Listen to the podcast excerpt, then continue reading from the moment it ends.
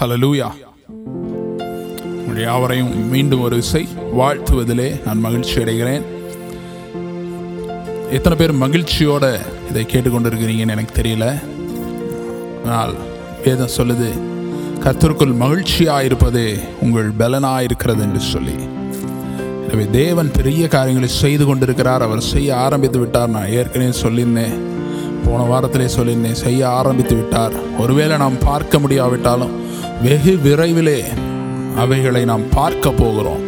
என்றால் நம்முடைய தேவன் மகிமையானவைகளை செய்கிறவர், மகிமையின் ராஜாவாக இருக்கிறவர்.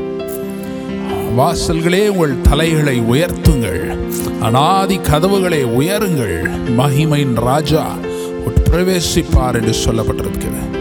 அந்த மகிமையின் ராஜா இந்த ஆராதனை நேரத்திலும் நம்முடைய நடுவில் இறங்கி வந்திருக்கிறார். இந்த மகிமையின் ராஜாவை இந்த நேரத்தில் நாம் வாழ்த்தி ஆராதிப்போமா? Thank you, Jesus.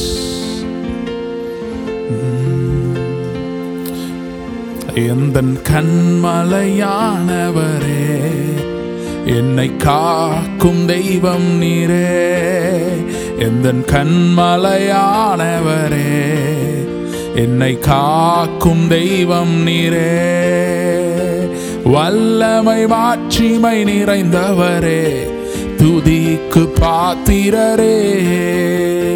வல்லமை மாட்சிமை நிறைந்தவரே, மகிமைக்கு பாத்திரரே. ஆராதனை உமக்கே, ஆராதனை உமக்கே, ஆராதனை உமக்கே, ஆராதனை உமக்கே, ஆராதனை உமக்கே, ஆராதனை உமக்கே, ஆராதனை உமக்கே, ஆராதனை உமக்கே. எந்தன் பலவீன நேரங்களில் உம் கிருபை தந்தீரையா. எந்தன் பலவீன நேரங்களில் உம் கிருபை தந்தீரையா. ஏசு ராஜா என் பலனானீர், எதற்கும் பயமில்லையே. ஏசு ராஜா என் பலனானீர், எதற்கும் பயமில்லையே. ஆராதனை உமக்கே, ஆராதனை உமக்கே, ஆராதனை உமக்கே, ஆராதனை உமக்கே. ஹல்லேலூயா. உந்தன் சிறகுகளின் நிழலிலே என்று மகிழ செய்தீர். ஹல்லேலூயா. சிறகுகளின் நிழலிலே நம்மை மகிழும்படியாய் செய்கிறவர். Thank you Jesus. ஹல்லேலூயா, ஹல்லேலூயா. அவர் அப்படியே ஆராதிக்கலாமா? தொடர்ந்து இந்த பாடல் அப்படியே பாடி, உந்தன் சிறகுகளின் நிழலிலே என்றென்றும் மகிழும்படியாய் செய்தீரே. Thank you Jesus. ஹல்லேலூயா. உந்தன் சிறகுகளின் நிழலில் என்றென்றும் மகிழ செய்தீர். உந்தன் சிறகுகளின் நிழலில் என்றென்றும் மகிழ செய்தீர். தூயவரே என் துணையாளரே, துதிக்கு பாத்திரரே. தூயவரே என் துணையாளரே, துதிக்கு பாத்திரரே. ஆராதனை உமக்கே, ஆராதனை உமக்கே, ஆராதனை உமக்கே, ஆராதனை உமக்கே, ஆராதனை உமக்கே, ஆராதனை உமக்கே, ஆராதனை உமக்கே, ஆராதனை உமக்கே. இந்த பலவீன நேரங்களிலே உம் கிருபை தந்தீரையா. ஏசு ராஜா என் பலனானீர், எதற்கும் பயமில்லையே. எந்த பலவீன நேரங்களில் உம் கிருபை தந்தீரையா. எந்த பலவீன நேரங்களில் உம் கிருபை தந்தீரையா. இயேசு ராஜா என்பலனா நீர், எதற்கும் பயம் இல்லையே. இயேசு ராஜா என்பலனா நீர், எதற்கும் பயம் இல்லையே. ஆராதனை உமக்கே, ஆராதனை உமக்கே, ஆராதனை உமக்கே, ஆராதனை உமக்கே, ஆராதனை உமக்கே, ஆராதனை உமக்கே, ஆராதனை உமக்கே, ஆராதனை உமக்கே. சிங்காசனத்தில் வீற்றிருக்கிறவர், சகலத்தையும் புதிதாய் மாற்றுகிறவர். இப்பொழுது நம்ம ஆராதித்து கொண்டிருக்கிற இந்த நேரத்திலேயே அவர் எல்லாவற்றையும், சூழ்நிலைகளில் இருக்கிற எல்லாவற்றையும் மாற்றி, சூழ்நிலைகளை எல்லாம் மாற்றுகிறவர், புதிதாய் மாற்றுகிறவர். பழையவைகளை எல்லாம் ஒழித்து எல்லாவற்றையும் புதிதாய் மாற்றுகிறவர் நம்மோடு இருக்கிறார். அப்படியே அவருடைய பலிபீடத்தில் நம்மை படைப்போமா? Thank you Jesus, hallelujah. பலிபீடத்திலே தேங்க்யூ ஜீசஸ்.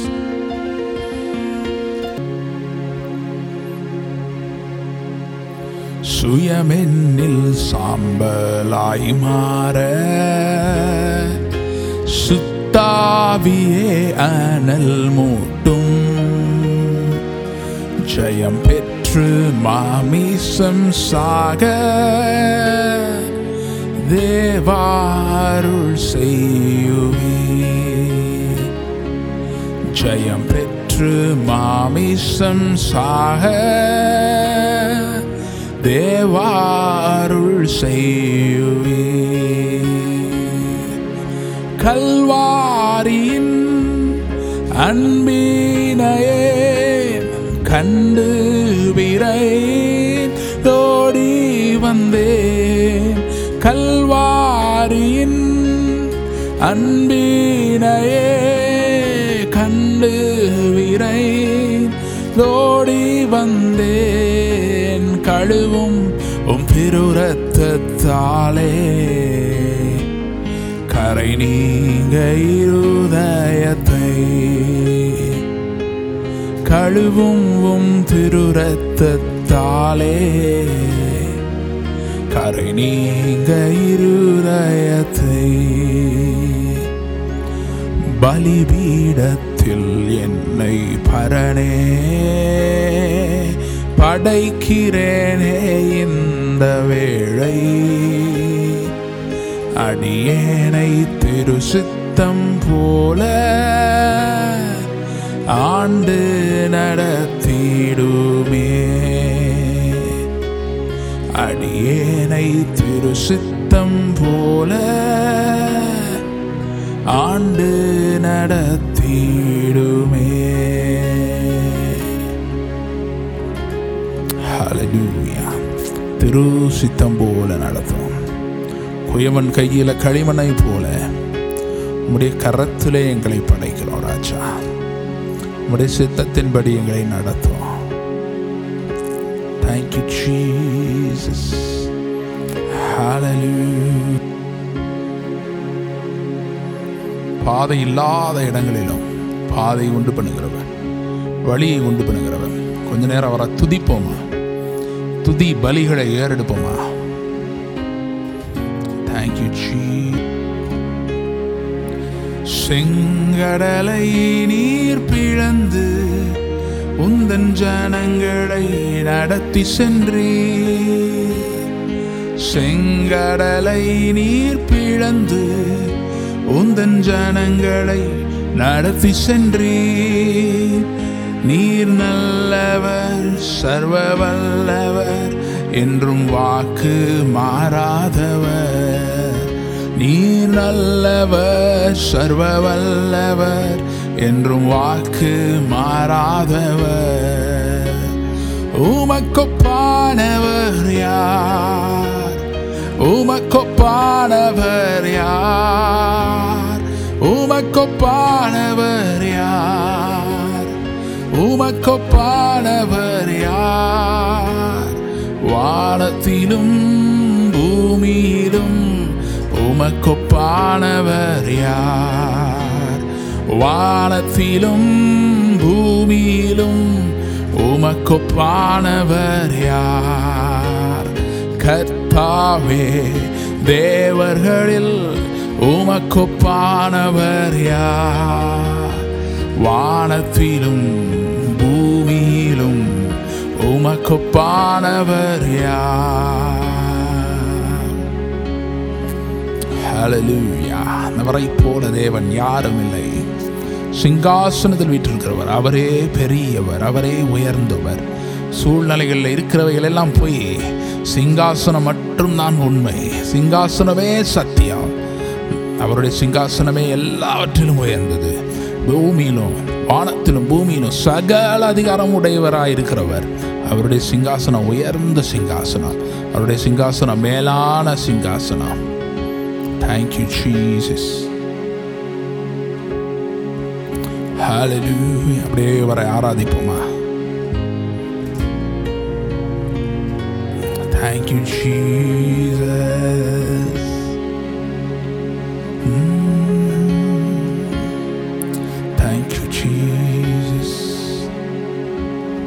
பவுலும் சீலாவும் கட்டப்பட்ட நிலையிலே ஒன்னே ஒன்றுதான் செஞ்சாங்க, தேவனை ஆராதித்தார்கள். அவர் யோசித்து கொண்டிருக்கவில்லை, சூழ்நிலைகள் ஏன் இப்படி இருக்கிறது, சூழ்நிலையில் ஏன் இப்படி கட்டுகள் இருக்கிறது என்று யோசிக்கவில்லை, வருத்தப்படவில்லை, பயப்படவில்லை. அவர்கள் துதிக்க ஆரம்பித்தார்கள்.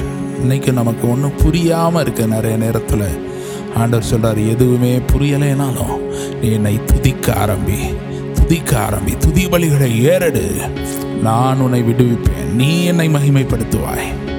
ஹல்லேலூயா. Thank you Jesus. இருள் நீக்கும் வெளிச்சம் நீங்க தானே, ரட்சிப்பின் தேவன் நீங்க தானே, இருள் நீக்கும் வெளிச்சம் நீங்க தானே, ரட்சிப்பின் தேவன் நீங்க தானே. இயேசு நீங்க இருக்கையில நாங்க சோர்ந்து போவதில்லை, இயேசு நீங்க இருக்கையில நாங்க சோர்ந்து போவதில்லை. நீங்க எல்லாமே பார்த்து கொள்வீங்க, நீங்க எல்லாமே பார்த்து கொள்வீங்க, நீங்க எல்லாமே பார்த்து கொள்வீங்க, நீங்க எல்லாமே பார்த்து கொள்வீங்க. ஹல்லேலூயா. அதிசய தேவன் நீங்க தானே, ஆலோசனை கர்த்தர் அதுவும் நீங்க தானே, ஆலோசனை தந்து அதிசயங்களை செய்து நடத்துகிறவர். அதிசய தேவன் நீங்க தானே, ஆலோசனை கர்த்தர் நீங்க தானே, அதிசய தேவன் நீங்க தானே, ஆலோசனை கர்த்தர் நீங்க தானே.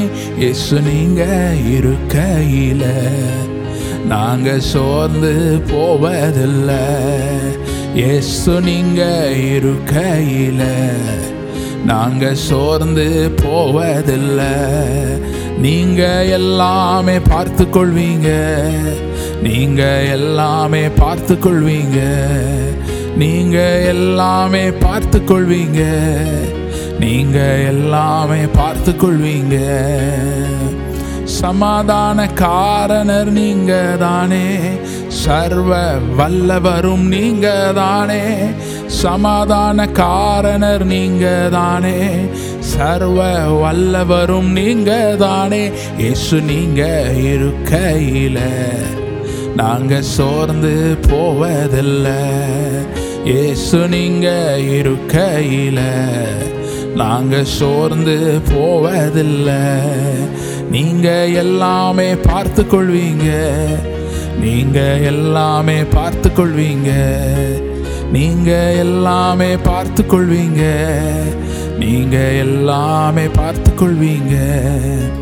இயேசுவை பார்த்து சொல்லுமா, நீங்க எல்லாமே பார்த்து கொள்வீங்க, நீங்க எல்லாமே சொல்லுமா, வாய்களை திறந்து அறிக்கை செய்யுமா, எல்லாமே கவலைப்படுகிற எல்லாமே நீங்க பார்த்து கொள்வீங்க, நீங்க எல்லாமே பார்த்து கொள்வீங்க,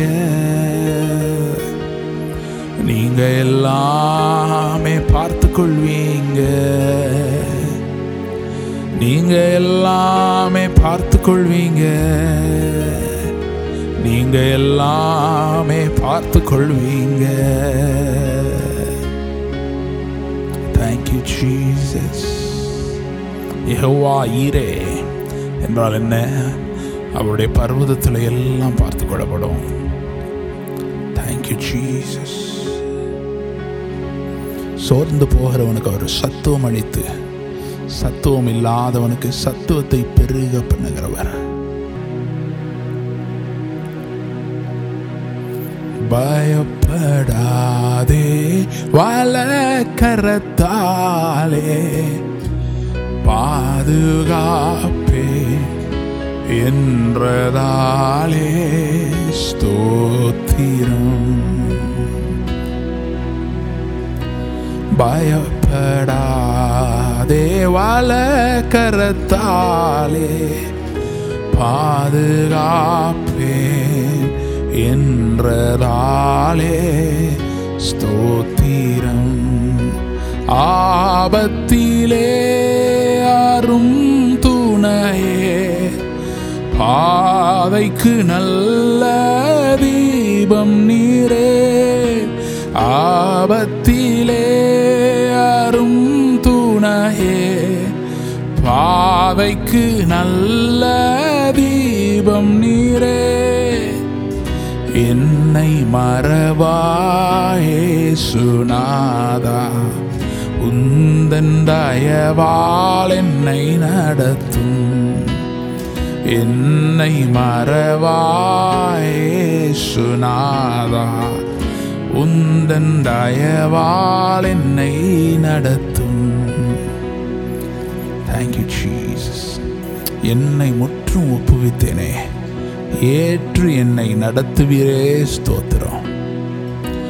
என்னை முற்றும் ஒப்புவித்தேனே, ஏற்று என்றும் நடத்துவீரே ஸ்தோத்திரம். என்னை முற்றும் ஒப்புவித்தேனே, ஏற்று என்றும் நடத்துவீரே ஸ்தோத்திரம். நீரறியா யாதும் நேரிடா, என் தலை முடியும் எண்ணி நீரே. நீரறியா யாதும் நேரிடா, என் தலை முடியும் எண்ணி நீரே. என்னை மறவா ஏசுநாதா, உந்தன் தயவால் என்னை நடத்தும். என்னை மறவா ஏசுநாதா, உந்தன் தயவால் என்னை நடத்தும். ஹல்லேலூயா. மறவாதவர், விலகாதவர், கைவிடாதவர், தன்னுடைய கரத்திற்குள்ளே வைத்து உயர்த்துகிறவர், மேன்மைப்படுத்துகிறவர், சூழ்நிலைகளை எல்லாம் நமக்கு சாதகமாய் மாற்றுகிறவர். இறையாதே அமைதலாயிரு என்று சொல்லி மிகுந்த அமைதலை கட்டளையிட்டவர், இன்றைக்கும் நம்முடைய சூழ்நிலைகளை மாற்றுகிற வல்லமையுடையவராய் ஏற்கனவே அவர் கிரியை செய்து கொண்டிருக்கிறார், அற்புதங்களை செய்து கொண்டிருக்கிறார், அதிசயங்களை செய்து கொண்டிருக்கிறார். Thank you Jesus. புதிய காரியத்தை செய்கிறேன், இப்பொழுதே அது தோன்றும் என்று சொன்னார். அவர் அப்படியே துதிப்போமா? துதித்து இந்த ஆராதனை நிறைவு செய்ய போகிறோம். கடந்ததை நினைத்து கலங்காதே, நடந்ததை மறந்து விடு. கடந்ததை நினைத்து கலங்காதே, நடந்ததை மறந்து விடு. கர்த்தர் புதியன செய்திடுவார், இன்றே நீ காண்பாய்.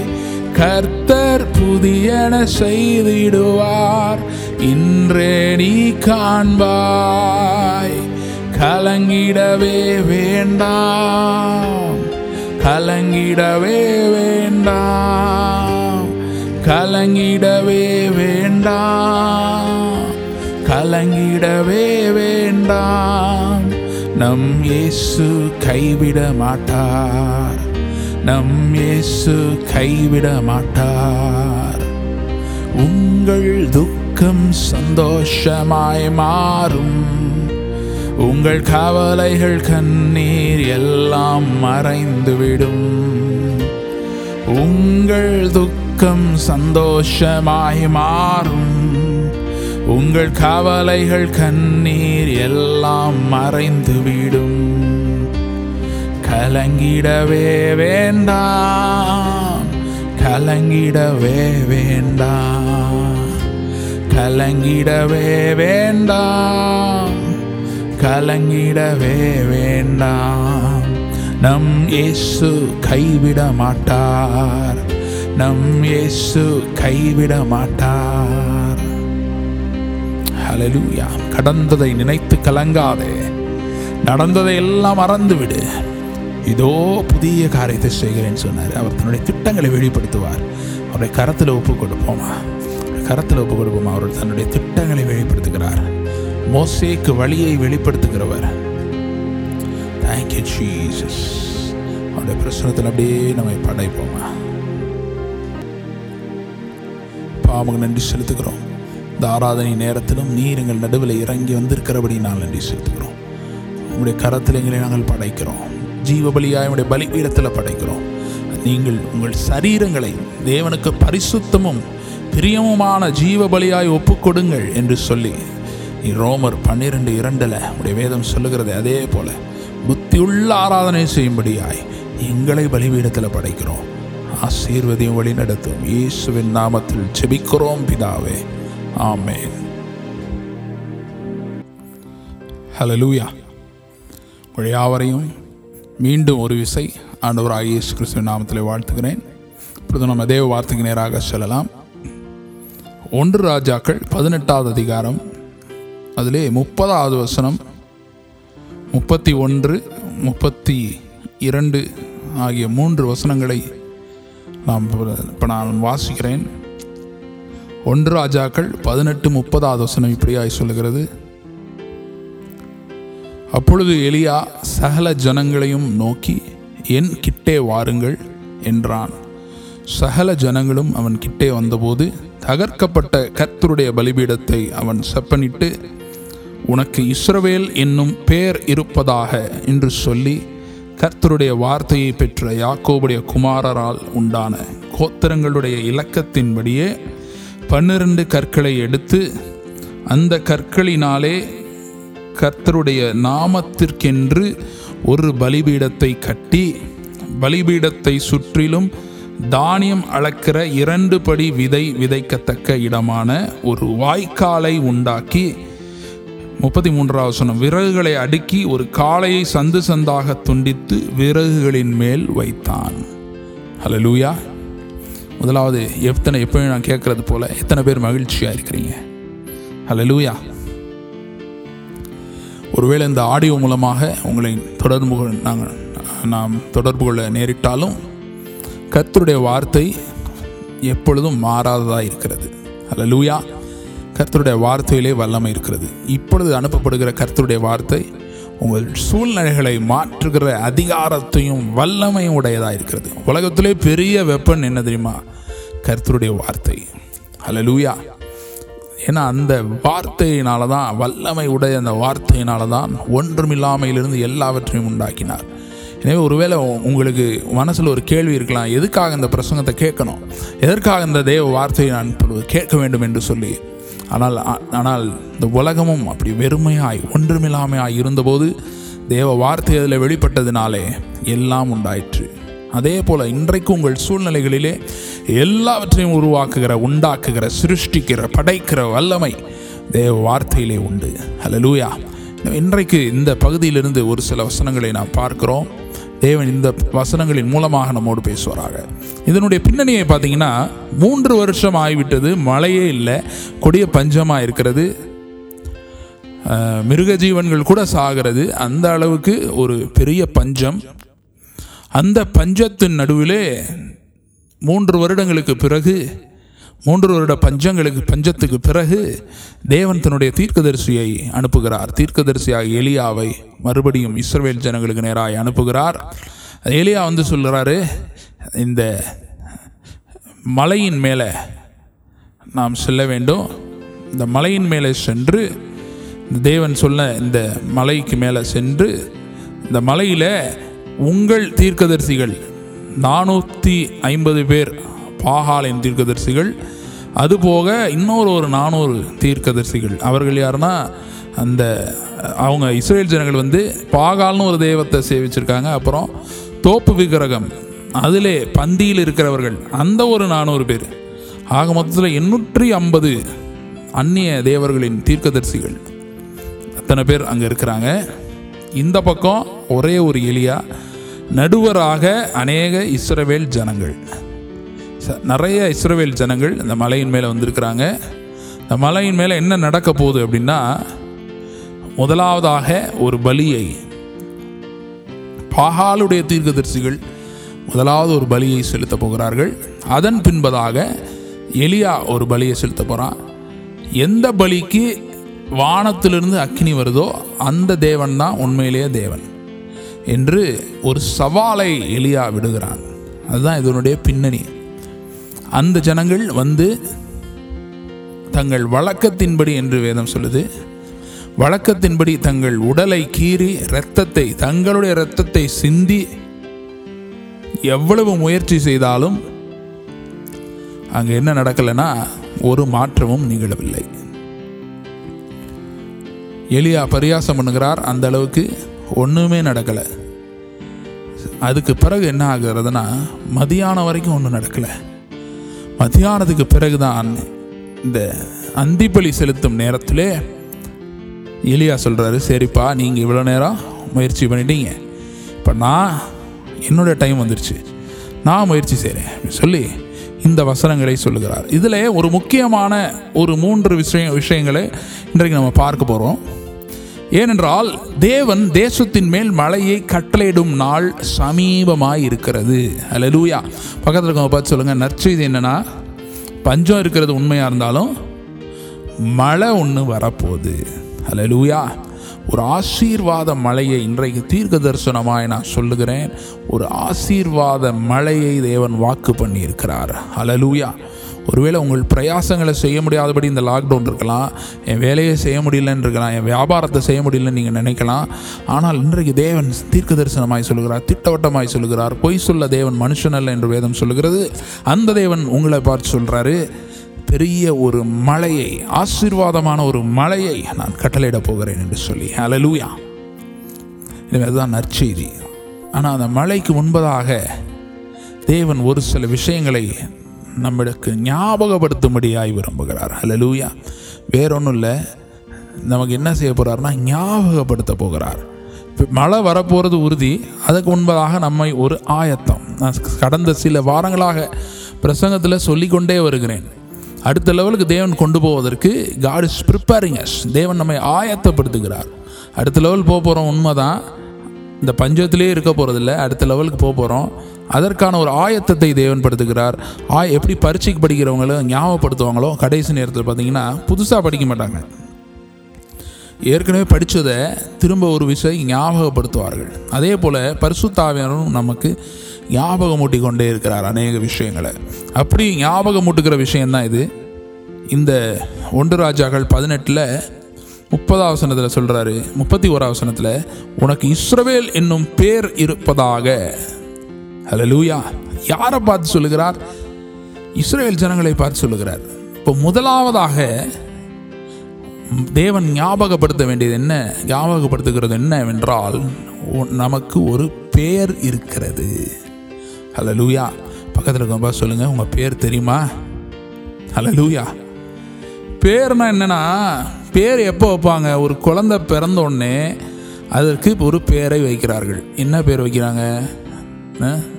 நல்ல பேராக யாராவது வந்து பேர் வைக்கும்போது யாராவது சரி ஏதோ ஒரு பேரை வைப்போம் அப்படின்னு யாராவது வைப்பாங்களா?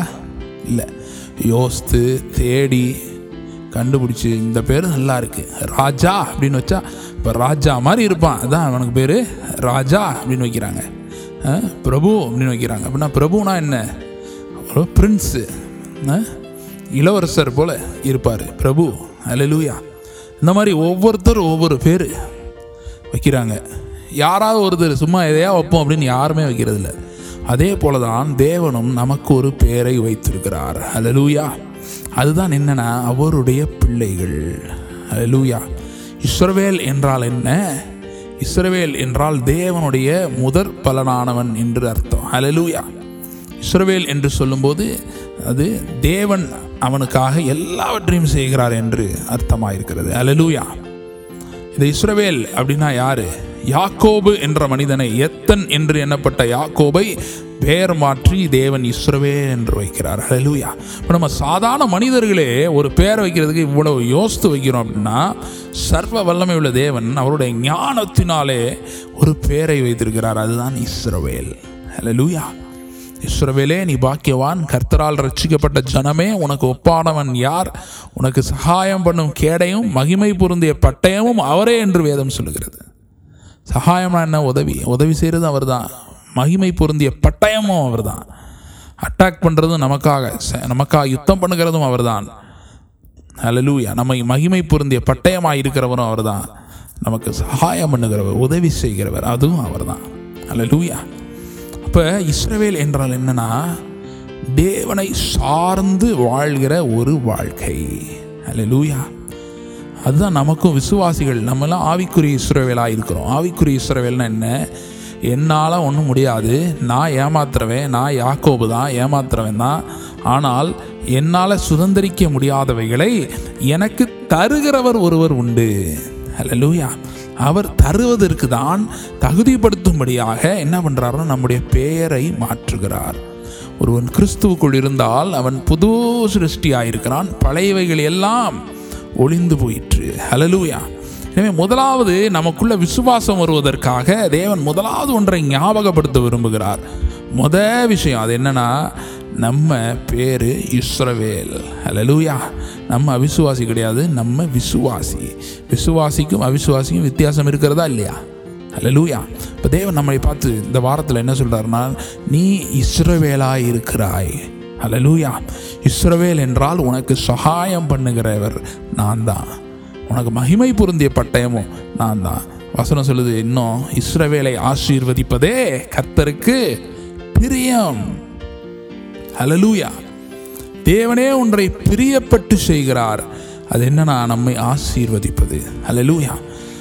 ஆனால் நம்ம எப்படி இருக்கிறோம்னா, அந்த இளையகுமாரன் கதையை பார்த்தீங்கன்னா, அவன் தகப்பனுடைய புத்திரனாக இருந்தாலும் அவன் எல்லாவற்றையும், ஆஸ்தி எல்லாவற்றையும் எடுத்துக்கொண்டு போய் தவிடு சாப்பிட்டுக்கிட்டு இருக்கான். இப்போ எல்லாம் போச்சு, எடுத்துகிட்டு போனதெல்லாம் போச்சு.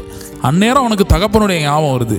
என் தகப்பனுடைய வீட்டில் வேலைக்காரன் கூட நல்லா இருக்கானே, அவனுக்கு கூட சாப்பாடு இருக்கு, எந்த வேலைக்காரனும் இப்படி தவிடுலாம் சாப்பிட்டு இல்லையே. இப்போ அவன் முடிவு பண்ணுறான், நான் என்ன பண்ணுறேன், இப்போ நான் தகப்பன் இடத்துல போக போகிறேன், போய் தகப்பன்ட்ட போய் சொல்ல போகிறேன், தகப்பனே உமக்கும் உமக்கு விரோதமாகவும் பரத்துக்கு முன்பதாகவும் பாவம் செய்தேன், இனிமேல் உடைய குமாரன் என்று சொல்லப்படுவதற்கு நான் பாத்திரன் அல்ல. அவனே முடிவு பண்ணிட்டான், அவனாவே முடிவு. நம்ம நிறைய நேரம் அப்படி தான், நம்மளே முடிவு பண்ணிடுறது. மனசாட்சி இருக்குது பாருங்கள், இந்த மனசாட்சி, குற்ற மனசாட்சி அப்படியே நம்மளை குத்தி குத்தி என்ன பண்ணுதுன்னா, இனிமேட்டு உனக்கு தகுதி இல்லை, தேவ ஆசீர்வாதங்களை பெறுவதற்கான தகுதி உனக்கு இல்லை, நீ அதை இழந்து விட்டாய், இனி நீ குமாரன் என்று எனப்படுவதை நீ இழந்து விட்டாய் என்று நம்மை நாமே நியாயந்து இருக்கிறோம். அல்லேலூயா. அதனால நிறைய நேரத்தில் தேவனே ஞாபகப்படுத்தினாலும், இல்லைப்பா உன் பேர் இஸ்ரவேல், நீ என்னுடைய குமாரன் என்று தேவனே சொன்னாலும் நம்ம இல்லைன்னு சொல்லிடுது. ஏன்னா நம்ம மனசாட்சி சொல்கிறதுக்கு ரொம்ப செவி கொடுக்குறோம். அல்லேலூயா.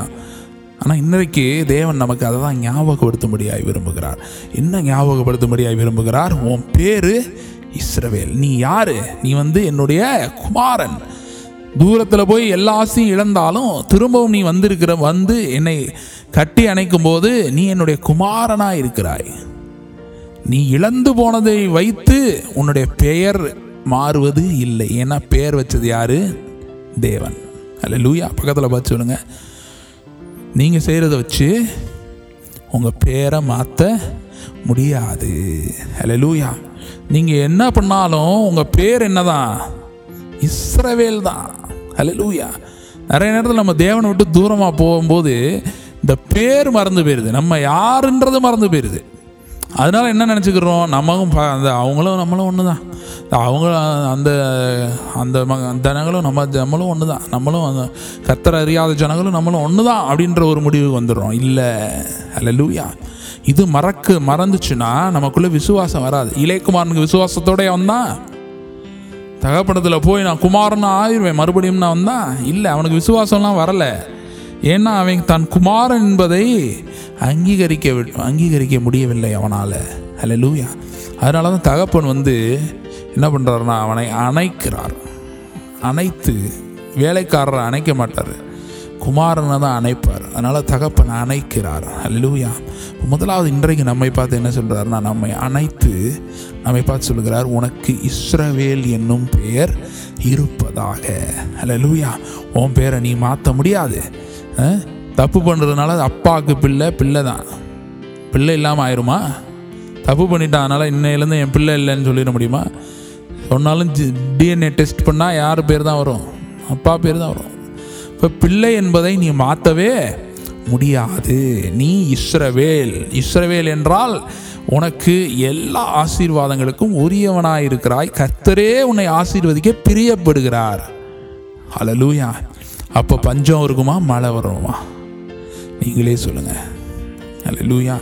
இன்றைக்கி உங்கள் சூழ்நிலையை பாருங்கள், சூழ்நிலையை பார்த்து சொல்லுங்கள், நான் இஸ்ரவேலாக இருக்கிறேன், பஞ்சத்தின் பாதிப்புகள் எனக்கு வருவதற்கு வாய்ப்பு இல்லை. அல்லேலூயா. இளையகுமாரன் எல்லாத்தையும் இழந்துட்டு வந்தான். வேலைக்காரனை பாருங்கள், அவங்க வேலைக்காரர்கள் தகப்பனோடு கூடவே இருப்பாங்க, தகப்பன் சொல்கிறதெல்லாம் செய்வாங்க. இளையகுமாரன் ஒன்றுமே செய்யலை, எல்லாத்தையும் இழந்துட்டு வந்துட்டான். அதுக்காக ஒரு வேலைக்காரனை வந்து குமாரன் ஸ்தானத்தில் வைக்க முடியுமா? முடியாது. குமாரன் குமாரனே, தொலைஞ்சு போன ஆடாக இருந்தாலும் அது தொழுவத்தில் இருக்கிற ஆடு தான். அல்லேலூயா. மேய்ப்பனுடைய ஆடு தான். அது தொலைஞ்சு போயிருந்தாலும் அதை தேடி கண்டுபிடித்து மறுபடியும் மேய்ப்பன் தொழுவத்திற்குள்ளே கொண்டு வந்து வைக்கிறார். அல்லேலூயா. இப்போ நாமும் இந்த நேரத்தில் எந்த சூழ்நிலையில் இருந்தாலும் கர்த்தர் உங்களை பார்த்து சொல்கிறாரு, உனக்கு இஸ்ரவேல் என்னும் பெயர் இருப்பதாக. அல்லேலூயா. இப்போ ஒருத்தருக்கு ஒரு காசு அனுப்பணும் அப்படின்னா நீங்கள் முதல் என்ன போடுறீங்க, அவரோட பேரை போடுறீங்க, அப்படி தானே? செக்கில் எந்த செக்கிலையாவது பேர் இல்லாமல் இருக்குமா? செக்கில் பாருங்கள், ஒன்று அக்கௌண்ட் நம்பர் இருக்கும், இல்லைன்னா பேர் இருக்கும். பேர் இல்லாத ஒருவருக்கு நான் இதை அனுப்பணுன்னா முடியுமா? பேங்க்கை பொறுத்தளவுக்கு உங்கள் அக்கௌண்ட் நம்பர் தான் அவங்க உங்களுடைய பேருக்கு அடையாளமானது. அதனால் பேங்க்கில் அக்கௌண்ட் நம்பர் முக்கியமானதாக இருக்கிறது. அதே போல் நமக்கும் ஒரு பேர் இருக்கிறது. அல்லேலூயா. பேர் இல்லாமல் யாருக்கும் கடிதம் போட முடியுமா? முடியாது. பேர் இல்லாமல் யாரையும் இப்போ ஸ்கூலில் கூட முதல் ரேங்க் ரெண்டாவது ரேங்க்குன்னு போட்டு பேர் போடுறாங்க, ஒரு ஒரு பேரை போடுறாங்க. இப்போ பேர் ரொம்ப முக்கியமாக இருக்கிறது. அல்லேலூயா. இப்போ நமக்கு என்னென்ன பேர் என்ன பேர் நம்ம வச்சுருந்தாலும் நம்ம எல்லாரும் தேவனுடைய பார்வையில் ஒரு பேரால் அழைக்கப்படுகிறோம். அது என்னென்னா புதிய இஸ்ரவேல். அல்லேலூயா. இஸ்ரவேல் அப்படின்னா என்ன? தேவனுடைய முதற் பலனானவன். அல்லேலூயா. நாம் தேவனுடைய புத்திரராக இருக்கிறோம்.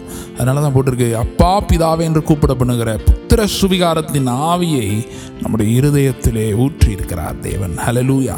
அவர் ஆவியை நம்முடைய இருதயத்திலே ஊற்றி நம்மை புத்திரராய் மாற்றி வைத்திருக்கிறார். அல்லேலூயா. எனவே முதலாவது நம்முடைய பேரை நமக்கு ஞாபகப்படுத்தும் போது நமக்குள்ளே ஒரு விசுவாசம் வருகிறது. அல்லேலூயா. ரெண்டாவது கர்த்தர் என்ன செய்கிறாரு, ரெண்டாவது எதை சொல்லுகிறார் என்றால் அவருடைய பெயரை வெளிப்படுத்துகிறார். ரெண்டாவது இல்லையா? இதில் பார்த்தீங்கன்னா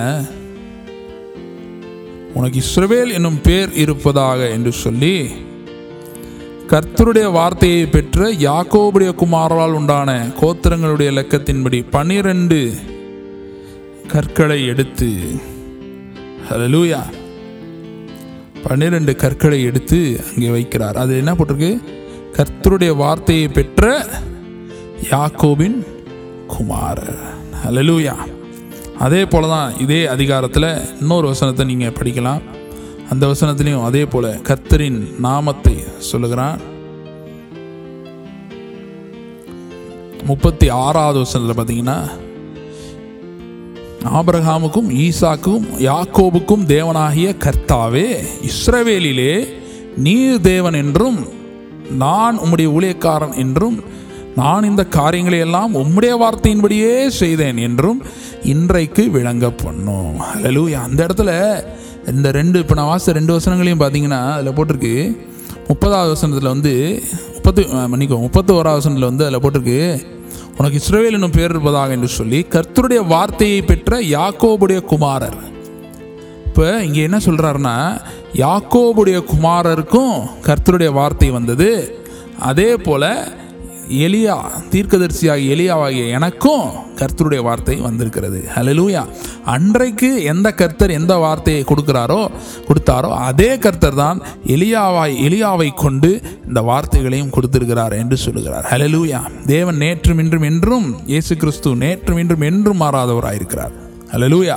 இப்போ அன்னைக்கு ஆபிரகாம் ஈசாக்கு யாக்கோபுட்ட சொன்னது தான் எலியாவுக்கு சொன்னார், எலியாட்ட சொல்கிறது தான் இன்றைக்கி நம்மை பார்த்தும் சொல்லுகிறார். அல்லேலூயா.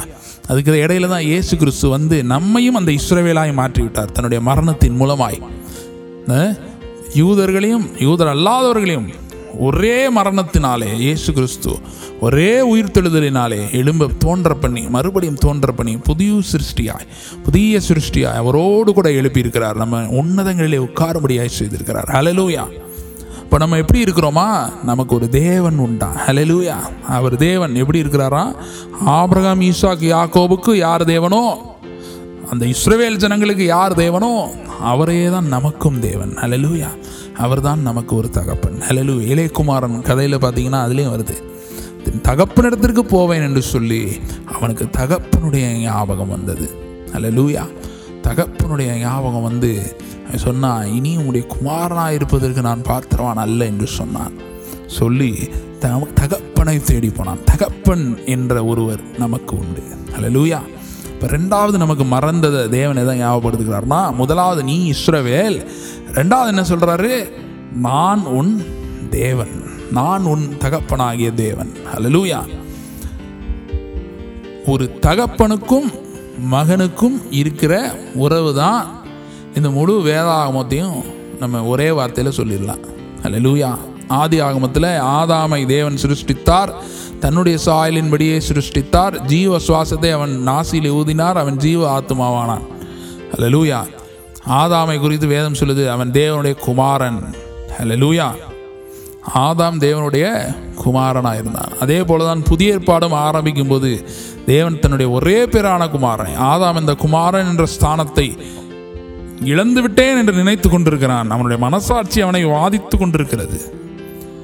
ஆனால் அவன் குமாரன் தான் என்பதை ஞாபகப்படுத்தும்படி இயேசு இந்த பூமிக்கு வந்தார். அதனால தான் இயேசு சாகிறதுக்கு முன்னாடியே எப்படி ஜெபம் பண்ணுறாரு, பரமண்டலங்களில் இருக்கிற எங்கள் பிதாவேன்னு சொல்லித்தராரு. அல்லேலூயா. கவனிச்சிங்களா அந்த அந்த ஜெபத்தை இயேசு சீட சீடர்களுக்கு ஜெபிக்கும்படியாய் சொல்லித்திருக்கிறார். இன்னும் இயேசு மறிக்கலை, இன்னும் அவர் உயிர்த்தெழலை, இன்னும் பாவங்களுக்கான பலியை செலுத்தலை, ஆனாலும் என்ன சொல்கிறாரு, பரமண்டலங்களில் இருக்கிற எங்கள் பிதாவே. அல்லேலூயா. பழைய ஏற்பாட்டில் யார், எலியாவை கூட எடுத்துக்கோங்க, வானத்திலிருந்து அக்கினி இறக்கியிருக்காரு, அவர் கூட தேவனை தகப்பன் என்று கூப்பிடவில்லை. அல்லேலூயா. தகப்பன்னா என்ன, டோட்டல் டிபெண்டன்சி, முற்றிலுமான சார்ந்து கொள்ளுதல். நீங்கள் தான் பாடலில் பாடணும், ஆராதனையில் நீங்கள் எல்லாமே பார்த்துக்கொள்வீங்க, பாடணுமா? தயவு செஞ்சு இந்த ப செய்தி கேட்குறதுக்கு முன்னாடி இந்த ஆராதனையும் கேட்டுட்டு செய்தியை கேளுங்க, அதுதான் நல்ல நன்றாக இருக்கும். இப்போ ஆராதனையில் பாடணும், நீ நீங்கள் எல்லாமே பார்த்துக்குவீங்க, அவர் எதுக்கு பார்த்துக்கணும், நம்ம விஷயத்தை அவர் எதுக்கு பார்க்கணும், ஏன்னா அவர் நம்முடைய தகப்பனாக இருக்கிறார், நம்முடைய தேவனாக இருக்கிறார், அவர் நம்முடைய தேவனாக இருக்கிறார். நாம் அவருடைய மேய்ச்சலின் ஆடுகளும் அவர் கைக்குள்ளான ஆடுகளும் மேய்ச்சலின் ஜனங்களுமாக இருக்கிறோம். அல்லேலூயா. அவர் மேய்ப்பர், நம்ம ஆடு, அவர் தகப்பன், நாம் அவருடைய பிள்ளையாக இருக்கிறோம். எனவே ரெண்டாவது விஷயம் இதை தான் தேவன் ஞாபகப்படுத்தும்படியாக விரும்புகிறார். என்ன சொல்கிறாரு, தேசத்தில் பஞ்சம் இருக்கலாம் சூழ்நிலையில், ஆனாலும் இதோ நான் இருக்கிறேன். நான் என்ன பண்ணுறேன், ஒரு மலையை ஆயத்தம் பண்ணி வைத்திருக்கிறேன், ஒரு மலையை கட்டளையிட போகிறேன். அல்லேலூயா. பக்கத்தில் இருக்க பார்த்து சொல்லுங்கள், ஒரு மலை வரப்போகுது. அல்லேலூயா. திரும்ப சொல்லுங்கள், ஒரு மழை வரப்போகுது. அல்லேலூயா. சொன்ன சொல்லுது, காற்றையும் காண மாட்டீர்கள், மழையும் பார்க்க மாட்டீர்கள், ஆனால் இந்த பள்ளத்தாக்கு எல்லாம் தண்ணீரினாலே நிரப்பப்படும். அல்லேலூயா. இப்போ நிரப்புகிற ஒரு மழை வரப்போகுது. அதே போல தான் இந்த சூழ்நிலையிலையும் உள்ளங்கை அளவு மேகம்தான் வந்துச்சு, கடைசியில் பார்த்தீங்கன்னா அதுவும் ஏழாவது தடவை பார்க்குறப்ப வந்துச்சு. அவனுக்கு பாருங்கள் பனிஷ்மெண்ட் மாதிரி இம்போசிஷன் கொடுப்பாங்க நூறு தடவை எழுதுன்னு. அந்த மாதிரி அவன் எலியாவுடைய வேலைக்காரன் வந்து இந்த இந்த அதிகாரத்தில் கடைசியில் பார்த்திங்கன்னா அதில் போட்டிருக்கு, எலியாவுடைய வேலைக்காரன் வந்து சொல்கிறான் ஒன்றும் இல்லை, மேகமே இல்லை. எலியாவுக்கு தெரியும், போய் சொல்கிறாரு நீ போய் ஏழு தடவை பாரு. ஏழாவது தடவை பார்த்துட்டுன்னு சொல்கிறான், உள்ளங்கை அளவு மேகம்தான் வருதுங்க. சூழ்நிலை மாறுற மாதிரி தெரிலங்க, ஆனால் ஏதோ ஒரு உள்ளங்கை அளவுக்கு ஏதோ ஒன்று வருதுங்க அப்படின்னா நான் எலியா சொல்கிறான், இது போதும், பெருமழையின் இறைச்சலை நான் கேட்குறேன், ஏன்னா இதை வைத்து இந்த உள்ளங்கை மேகத்தை வச்சு பெருமழையை கட்டளை எடுக்கிறவர். சின்ன மேகம் ஆனால் பெரிய மழை அதை கொடுக்க வல்லவர் நம்முடைய தேவனாக இருக்கிறார். ஹல்லேலூயா. ஒரே ஒரு கூழாங்கல் தான் கோலியாத்தை தூக்குறதுக்கு, அஞ்சப்போ ரெண்டு மீன் தான், அதை வச்சு ஐயாயிரம் பேருக்கும் மீதம் எடுக்கத்தக்கதாய் தேவன் போஷித்தார். ஹல்லேலூயா. அதுதான் நம்முடைய தேவன். இப்போ இன்றைக்கி நம்ம கையில் என்ன இருக்குது அப்படின்றத விட நம்ம யார், நம்முடைய தேவன் யார் என்கிற அறிவு தான் நமக்கு மிக மிக மிக முக்கியமான ஒன்றாக இருக்கிறது. ஹல்லேலூயா. இது தெரிஞ்சிருச்சுன்னா மூணாவது ஒரு விஷயம் ஞாபகம் நமக்கு மறந்தது ஞாபகத்துக்கு வரும். அது என்ன? தேவனுடைய பலிபீடம். ஹல்லேலூயா. என்னது? தேவனுடைய பலிபீடம். தேவனுடைய பலிபீடம் எப்படி இருக்கிறது? தேவனுடைய பலிபீடம் தகர்க்கப்பட்டதாக இருக்கிறது. ஹல்லேலூயா. அப்படி தானே இதில் போட்டிருக்கு. இந்த அதிகாரத்தில் பாருங்கள்,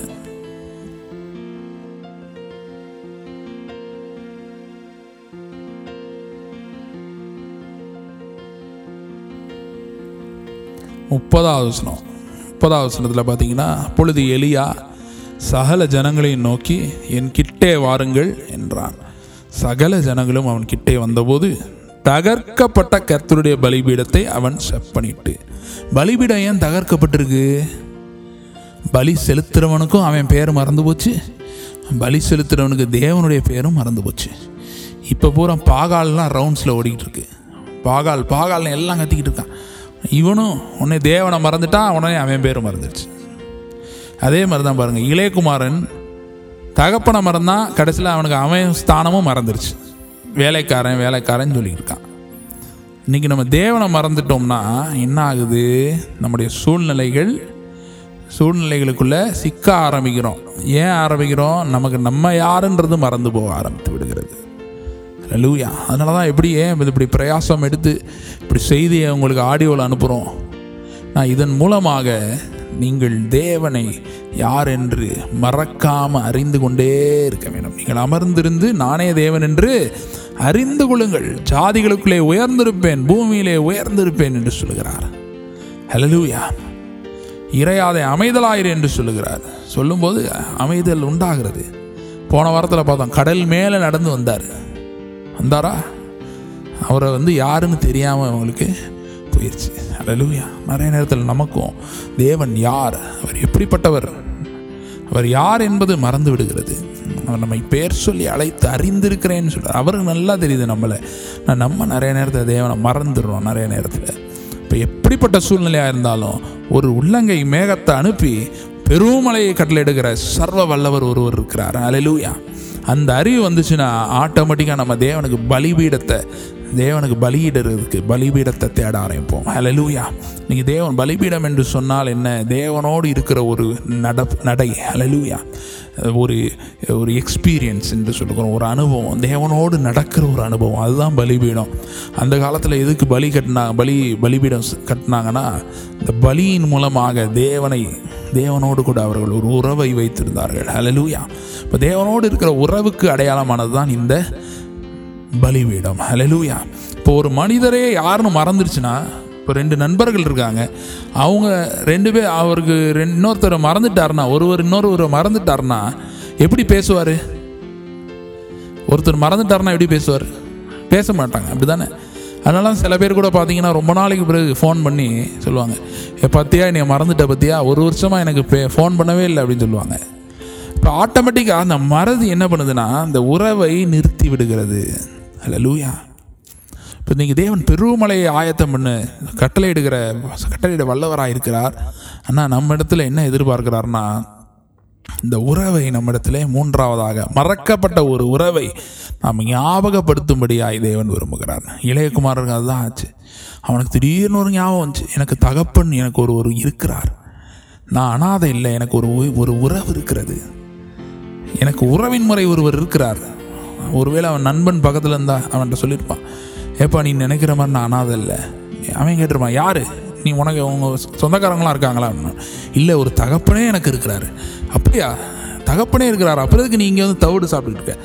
அவர் எப்படிப்பட்டவர்? அவர் பெரிய செல்வந்தர், அவருக்கு வேலைக்காரர்கள் இருக்கிறாங்க, அங்கே ஒரே சொத்து அவருக்கு நிறையா இருக்குது, அதில் கொஞ்சம் இப்போ என் பங்கை தான் எடுத்துகிட்டு வந்து நான் அழிச்சிட்டேன், ஆனால் அவர் இடத்துல நிறையா சொத்து இருக்குது அப்படி இப்படின்னு சொன்னால் அந்த நண்பன் என்ன சொல்லியிருந்திருப்பான், மொத வேலையாக நீ அங்கே போப்பா, இங்கே எதுக்கு தவிட சாப்பிட்டுக்கிட்டு இருக்க, மொத வேலையாக தகப்பன் இடத்துல போன்னு சொல்லியிருப்பான் இல்லையா? அதே போல் தான் இன்றைக்கி நம்மளும் இந்த லாக்டவுன் நேரத்திலையும் தேவன் நமக்கு ஞாபகப்படுத்தும்படியாக விரும்புகிறார்.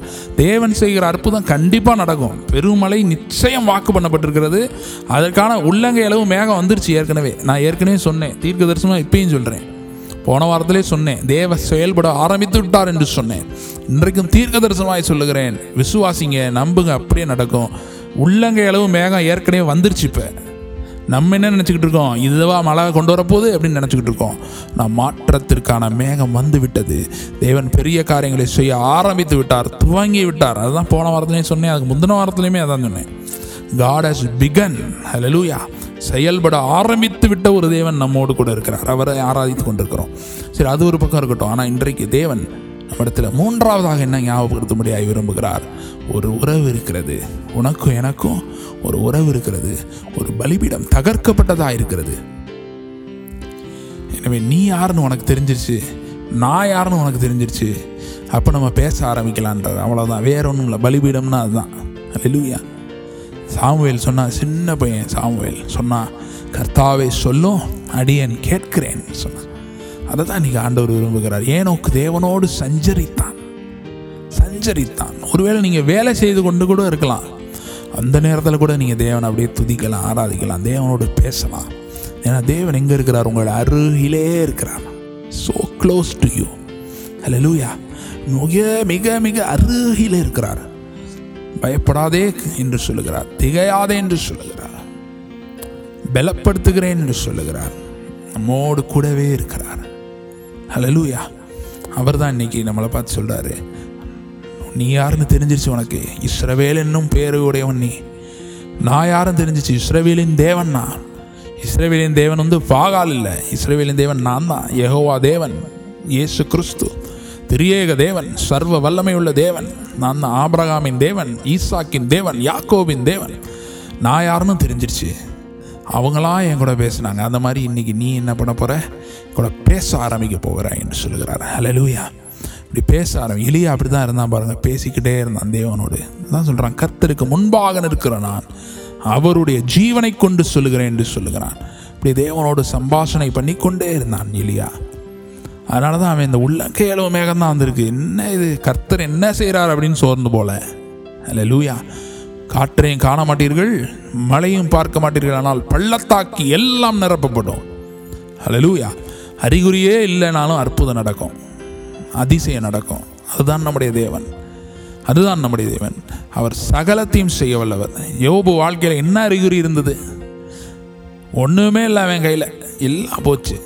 ஆனால் சொல்கிறான், தேவரீர் சகலத்தையும் செய்ய வல்லவர், நீர் செய்ய நினைத்த காரியம் தடைபடாது என்று நான் அறிந்திருக்கிறேன். அவன் சொன்னான், அதே மாதிரி அவன் ரெட்டிப்பான நன்மை பெற்றுக்கொண்டான். அல்லேலூயா. அவ்வளோ ஆடு, மொதல் வசனம் பாருங்கள், யோபு ஒன்று ஒன்றில் போட்டிருக்கு, அவனுக்கு அவ்வளோ ஆடு மாடுகள் இருந்தது. இப்போ ஒருத்தன் பணக்காரனானா அதுக்கு சொத்து சேர்க்க எவ்வளோ நாள் ஆகும்? கொஞ்ச நாளாக அது ஆகும்ல. அவ்வளோ சொத்து சேர்த்து வச்சுருந்தான் யோபு. சேர்த்து வச்சதெல்லாம் போச்சு. இப்போ தேவன் சொல்கிறார், ஒன்றும் இல்லாமல் உட்காந்துருக்கான் யோபு. அவனை பார்த்து சொல்கிறாரு, ரெட்டிப்பான நன்மை உனக்கு தருகிறேன்னு சொல்கிறாரு. அதே மாதிரி இரண்டு மடங்கு அவனை ஆசீர்வதித்தார். அல்லேலூயா. ஒன்றுமில்லாமையிலிருந்து எல்லாம் வந்தது அவனுடைய வாழ்க்கையிலே. முதல் அவனாக கஷ்டப்பட்டு கொஞ்சம் கொஞ்சமாக சேர்த்து வச்சது எல்லாம் போயிருந்துச்சு. இப்போ ஒன்றுமில்லாமையிலிருந்து எல்லாம் வந்தது. சாரிபாத் விதவை வீட்டில் அதுதான் நடந்தது.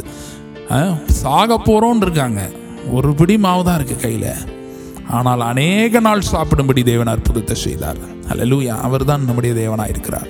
எனவே உள்ளங்கை அளவு மேகம் தான் வந்துச்சுன்னு சொன்னால், அதுவும் ஏழாவது தடவை பார்க்குறப்ப. முதல் என்ன வந்து தெரியுமா? ஒன்றுமே வரல. கடலில் போய் பார்த்துட்டு வான்றான் எலியா. அந்த வேலைக்காரன் போய் பார்த்துட்டு வரான். பார்த்துட்டு வந்துட்டு ஒன்றும் இல்லைன்னா நீங்கள் அந்த வசனங்களை படித்து பாருங்கள். இதே அதிகாரத்தை பதினெட்டாம் அதிகாரம் முழுமையாக படிச்சிங்கன்னா உங்களுக்கு தெரியும். முதல்ல போய் பார்த்துட்டு வந்து ஒன்றும் இல்லைன்னு சொல்லிட்டான். ஒன்றே இவன் விடலை. இன்னொரு தடவை பாருன்னு சொல்லலை. என்ன சொல்கிறான்? ஏழு தடவை போய் பாரு. அப்படின்னா என்ன சொல்ல வரான்? கர்த்தர் கண்டிப்பாக தருவார்ப்பா, நீ ஒழுங்காக பார்க்காம வந்திருக்க. அதனால் என்ன பண்ணு, திரும்பி போய் பார்த்துக்கிட்டே இரு. அல்லேலூயா. இரவு பகல் இரவு முழுவதும் பிரயாசப்பட்டு ஒன்றும் ஆகப்படலை. கர்த்தர் சொல்கிறாரு, காலையில் வந்து இயேசு இயேசு கிறிஸ்து சொல்கிறாரு, போய் ஆழத்தில் போய் வலைய போடுங்க. அவன் ஆழத்தில் போய் வலைய போடுறான். படகு மூழ்கத்தக்க மீன்கள் வந்தது. அல்லேலூயா. அதனே அதுக்கு முன்பதாக அவன் சொல்கிறான், ரா முழுவதும் இங்கே தான் பிரயாசப்பட்டோம், ஒன்றும் வரல. ஆகிலும் உம்முடைய வார்த்தையின்படி நான் போகிறேன்னு சொல்லி போனான். அவருடைய வார்த்தையின்படி போனால் அங்கே அற்புதம் நடந்தது. அல்லேலூயா. அப்போ அவர் இன்றைக்கி வார்த்தையை சொல்லிட்டார், அற்புதத்தை செய்வேன்னு சொல்லிட்டார். அது மாறுவதற்கு வாய்ப்பே இல்லை.